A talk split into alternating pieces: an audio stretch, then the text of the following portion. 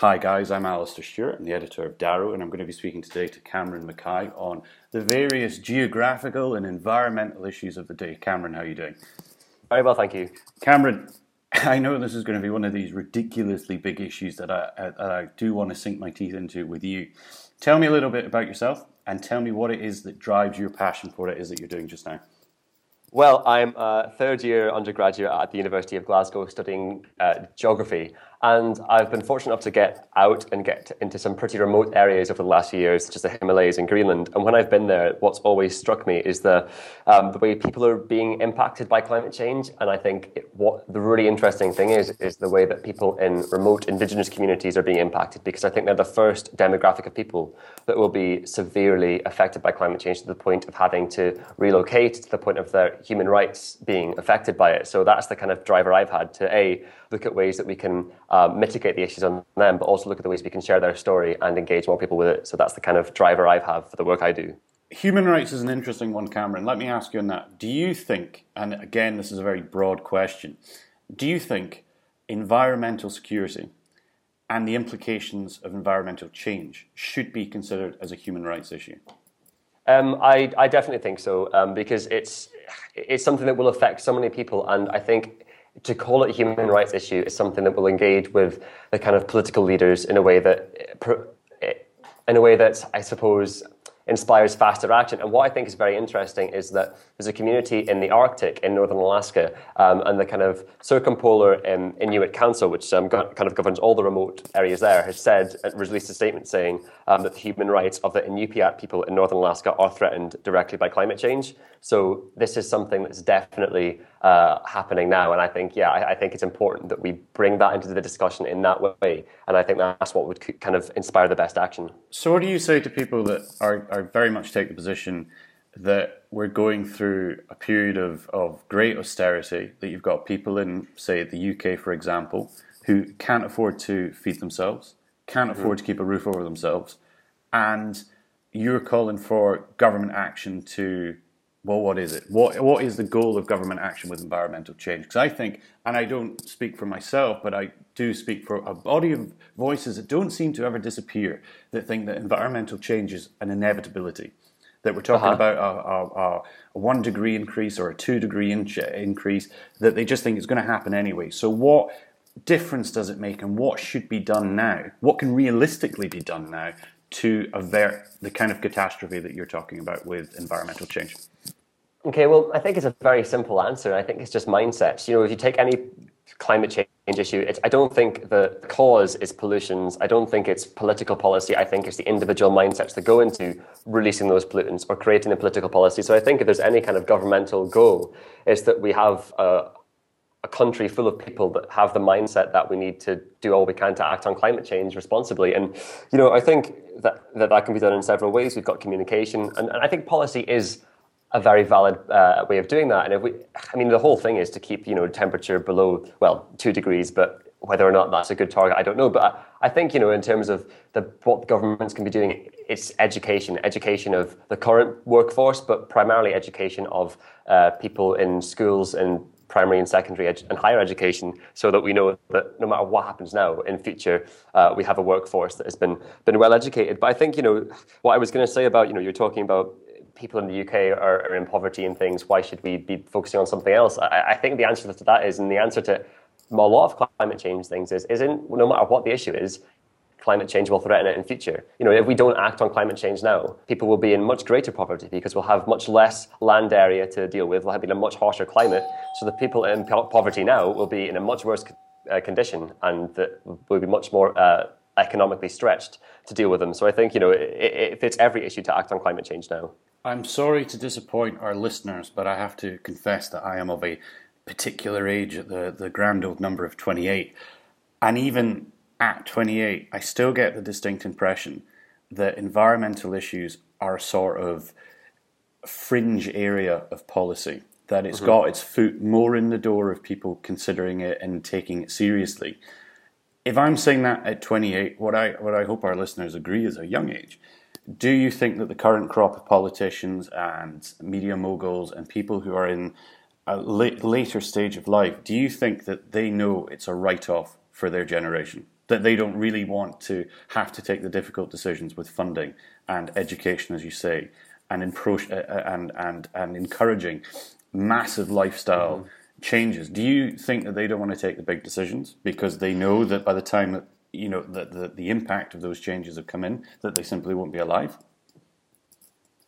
Well, I mean, I, I can't really speak for the, the, the, demographic myself, but what I think is that, you know, I certainly hope that that's not the case. But yeah, I think a lot of people, you know, they've been brought up, and, and I think, you know, it all comes down to our upbringings to a certain extent. Of course, that can change, but you know, we have to accept that that's, you know, going to be responsible for all of our actions. And people who will have brought, been brought up in, in a, in a um, kind of society that environmental education isn't a priority. So uh, you can completely understand that they wouldn't act on it. And I think, you know, that's totally fine. People have contributed so much to society to make society good not contributing much to the environmental side of it is absolutely uh, no bad thing. But I think you know what, what the hope is with, with, the kind of generation is that the people in power, the people that have influence, you can only hope that they're taking the correct advice and they have the right mindset to imply certain climate change and environmental ideas and projects that will allow the the new education and the new kind of workforce that's currently you know younger audience to engage with it in a certain way. So to answer your question, yeah, I, I I don't think that the entire older population is um, not on side because some of the most prominent figures, um, you, if you look at the scientific community, people like um, James Hansen, who's done a huge amount of kind of climate change communication, and you look at the kind of media side, like people like James Balog and Chasing Ice, who've done a huge amount of uh, media communication, and you look in politics, you've got Al Gore and Barack Obama, who are doing incredibly um, positive things and have a huge influence. These are all people that I guess are in the kind of the, the second half of their career, or the kind of the, you could call them the kind of older generation. So yeah, I think they're all the prominent figures, but as a whole, I don't think that eh, that demographic will be as engaged as the younger one just now.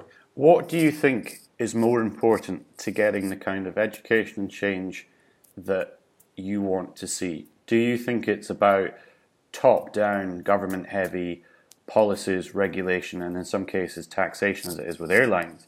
Or do you think mm-hmm. it begins very much in the home with waste management and recycling?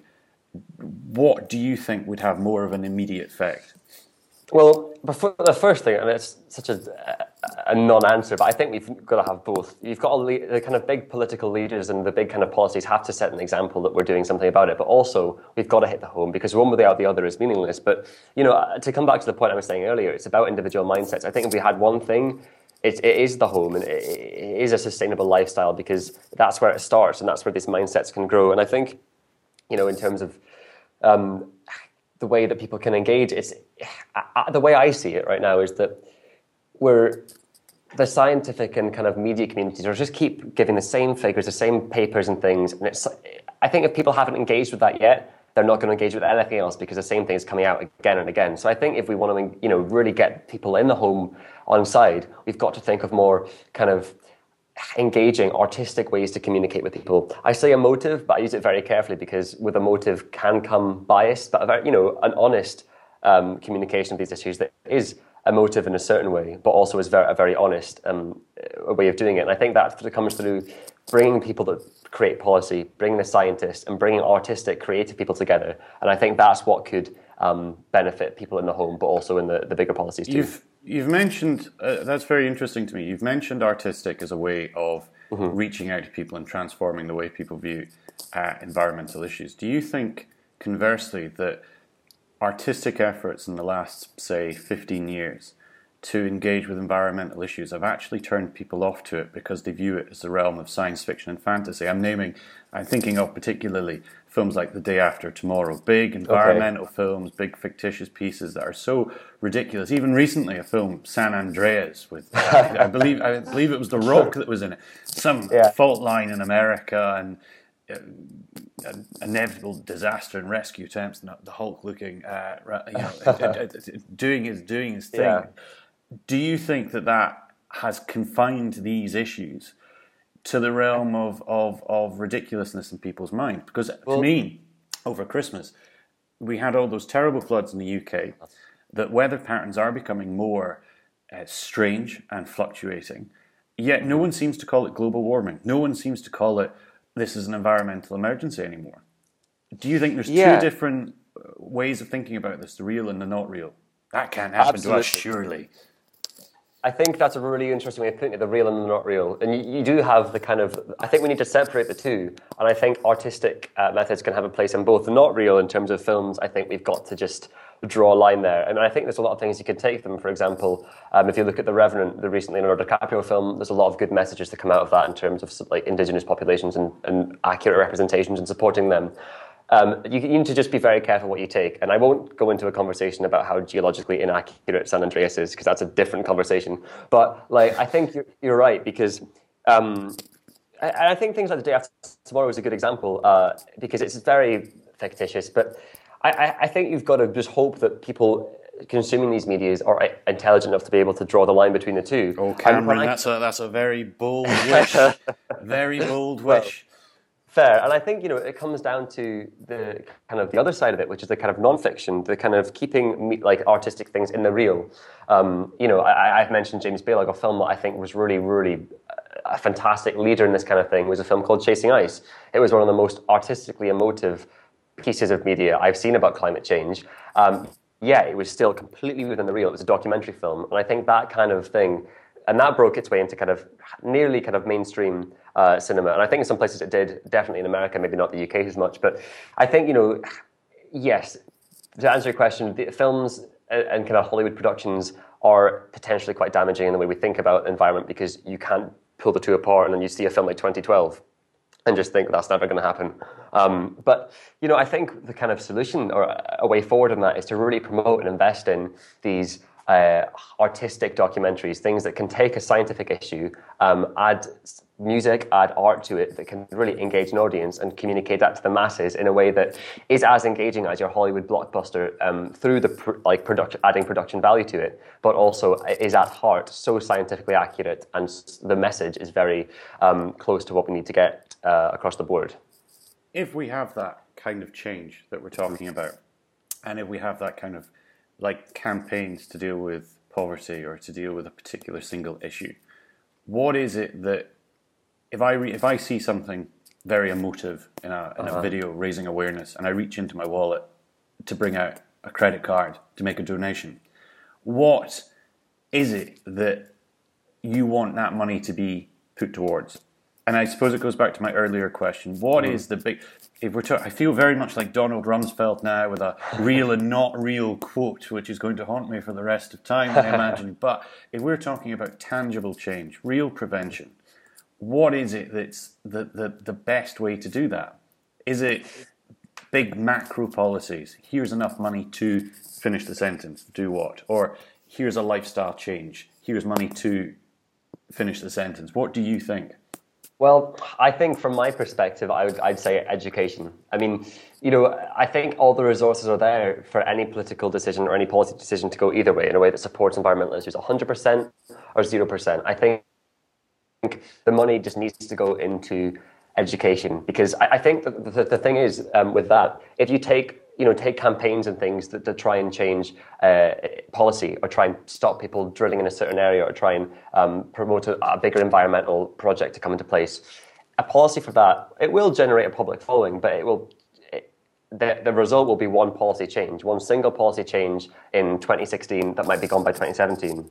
I think it's not to call it unsustainable, but I think a more sustainable option is to invest money in education, both in a way that educates the current young people, but also set up infrastructure for education to be repeated year after year. And I think that is a much more sustainable and in return, and to talk about kind of return of investment, that's what's going to get you a much bigger return. And I think, you know, policy and things now, yeah, you, you, of course need to be investing in that. And you can, if we invested in one thing, it would be completely unbalanced. But you know, it, it, you would, and that's my perspective. And I think what's important is that there are people that have my perspective, but there's also people that have different perspectives. And when we come together, that's when you do get a bit of a more of a broader across the so board. So there's more, there's much more of an interdisciplinary connection. I think, I think that's the key word. I mean, if you look at the big scientific papers, these big studies done across everywhere in academia there's been called for interdisciplinary action, which unfortunately is quite ironic because it's not what the kind of main trend in academia is just now. But I think that's it. You know, um, if we can partner, um, you know,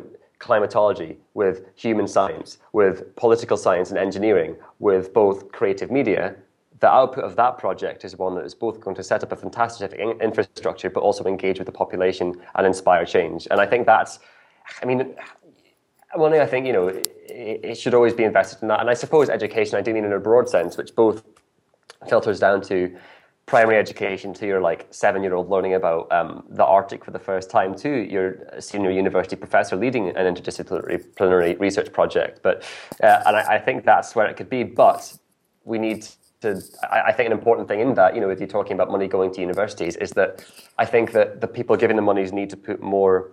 Um, requirements for outreach and communication because I don't I, right now I think that is the biggest failing of that's a big statement but I think yeah I We've spoken quite a bit about domestic politics. I think, mm-hmm. I, if, if, correct me if I'm wrong, but I think we both agree that there also there has to be a has to be for any success a multinational effort to tackle climate change. Yeah. I was reading the other day and I, I remembered it. Uh, the presidency of George W. Bush, where and he wasn't the only president to do it. So if I'm uh, zeitgeisting a little bit, I apologize. Uh-huh. But American funding in exchange for uh, not teaching about contraception or, or etc. and so forth. That mm-hmm. you'll give money for one international aid budget with a list of caveats that are not so much not doing something but also doing something, and it usually uh, scatters into and touches on uh, moral uh-huh. issues as well. How much of a connection do you think there should be between Britain's obviously got a sizable overseas aid, aid budget uh, uh-huh. that's fixed in by David Cameron, Prime Minister David yeah. Cameron. How much of that do you think would be recipients of that should be right? We're going to give you X amount of money, but you have to have a strong, recognized syllabus for raising your children and raising young people in receipt of this aid about climate issues. Do you think it should be securitized in that way? I think in some ways, yes. Um, I think you know what's very dangerous if you know it's say like the UK funding going to that is that one country is telling another what to do. You know, I, I, think this is when platforms such as the International Policy on Climate Change, the United Nations, all these you know climate con- conferences that have happened or are yet to happen. I think these are a much more stable kind of source for that those kind of legislations to come from.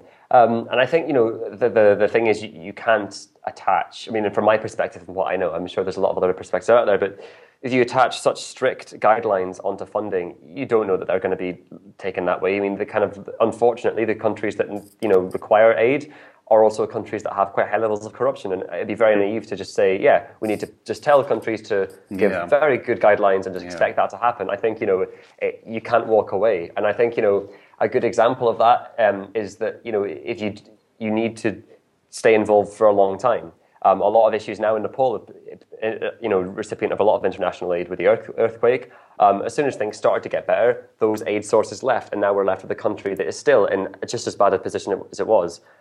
Um, but people leave thinking they've done a good job. But I think you know if, if if you you know you want to get if you're in international aid, I see the kind of the success being staying with them until the end. I mean, I don't think in any of our lifetimes any current issue that is receiving international aid is going to be solved. So if any one project or influence is going to work, I think it needs to stay until you know for the rest of our lives, uh, uh, as essentially. I get the distinct impression from what you've been saying today, Cameron, that education is everything. I understand mm-hmm. that you've been trying to establish a platform called Explorer Stories. Tell me about that. Yes.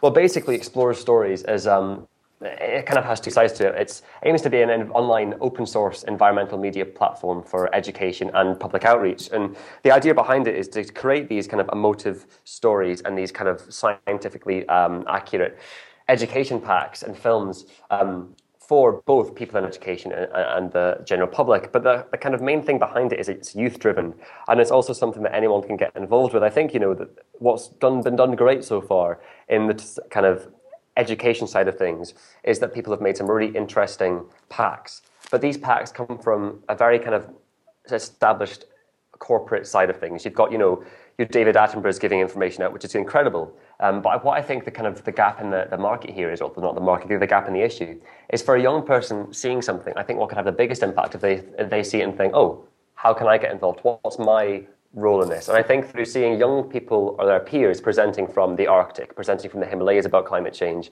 A, it's much more engaging, gets the message across. But then also about Explorer Stories, what it is, is is production support for any young person going overseas or doing research to turn their own experiences into medias that are shared with Explorer Stories as well. So it's a way for anyone to get involved. Say you're going on a a kind of a volunteering trip to Africa, you get in touch with us. We'll support you through taking camera equipment, through sharing your resources, and Explorer Stories as a kind of community that aims to be the place to, to bring people in and give them our audience of communication partners to share their work too. Well, that sounds wonderful. Am I correct in saying that you also run a blog too? Um, yes, I am um, not too too established, but I, I do um, have a blog section on um, a website of my own. But it's it's more of a kind of platform for the work that we've done. Um, but I think you know what I'd hope to happen is with the kind of blog side of things is to bring it into Explorer Stories and make that a way to get uh, young people sharing their both ideas about the environment. So getting real stories out there that people have uh, their own experiences, making it injecting a human element into this issue. Well, that's it, and it's to kind of make it a little less agendaed, a little less, you know, just personal objectives behind it. You know, I think one brilliant thing about you know people within education, the younger people, is that you know it's a very much say what you see kind of thing you know, we would do a project in Greenland, and what we were, you know, we were presenting, and the guys in the team were saying, "This is a glacier. This is what we've seen here." Um, there's no kind of assumed connection or corporate interest, eh, and I think with the young people, they have an incredible power to be able to, um, you know, communicate very accurate scientific facts, but also do it in a very honest and way that, that you know doesn't have the kind of agendaed barriers that you can get in a lot of the kind of scientific work where you're always saying, who is this? What is their objective? Who are they linked to? And I think that's the kind of real power young people have. And it's something that I think, for me personally, I'd like to really get the most out of before I become too connected in any kind of particular institution. Um, so I, I, really think that the kind of there's a lot more opportunity for young people and from young people that can be monopolized on. Well, Explorer Stories is something that Darrow is absolutely delighted to support. To learn uh-huh. more about it, please have a look at www.explorerstories.org. That's for the audience there, Cameron. I imagine you already know what the, uh, the web address yes. for it is. um, Cameron, thank you so much for taking the time to speak to me today. This has been absolutely fascinating, no, and I know that our uh, listeners will enjoy it too. Cameron writes regularly for Darrow. Um, to read more of his articles that he's posted on the site, please click the link below. Uh, Cameron, thank you so much for speaking to me today. It's my pleasure. Thank you very much.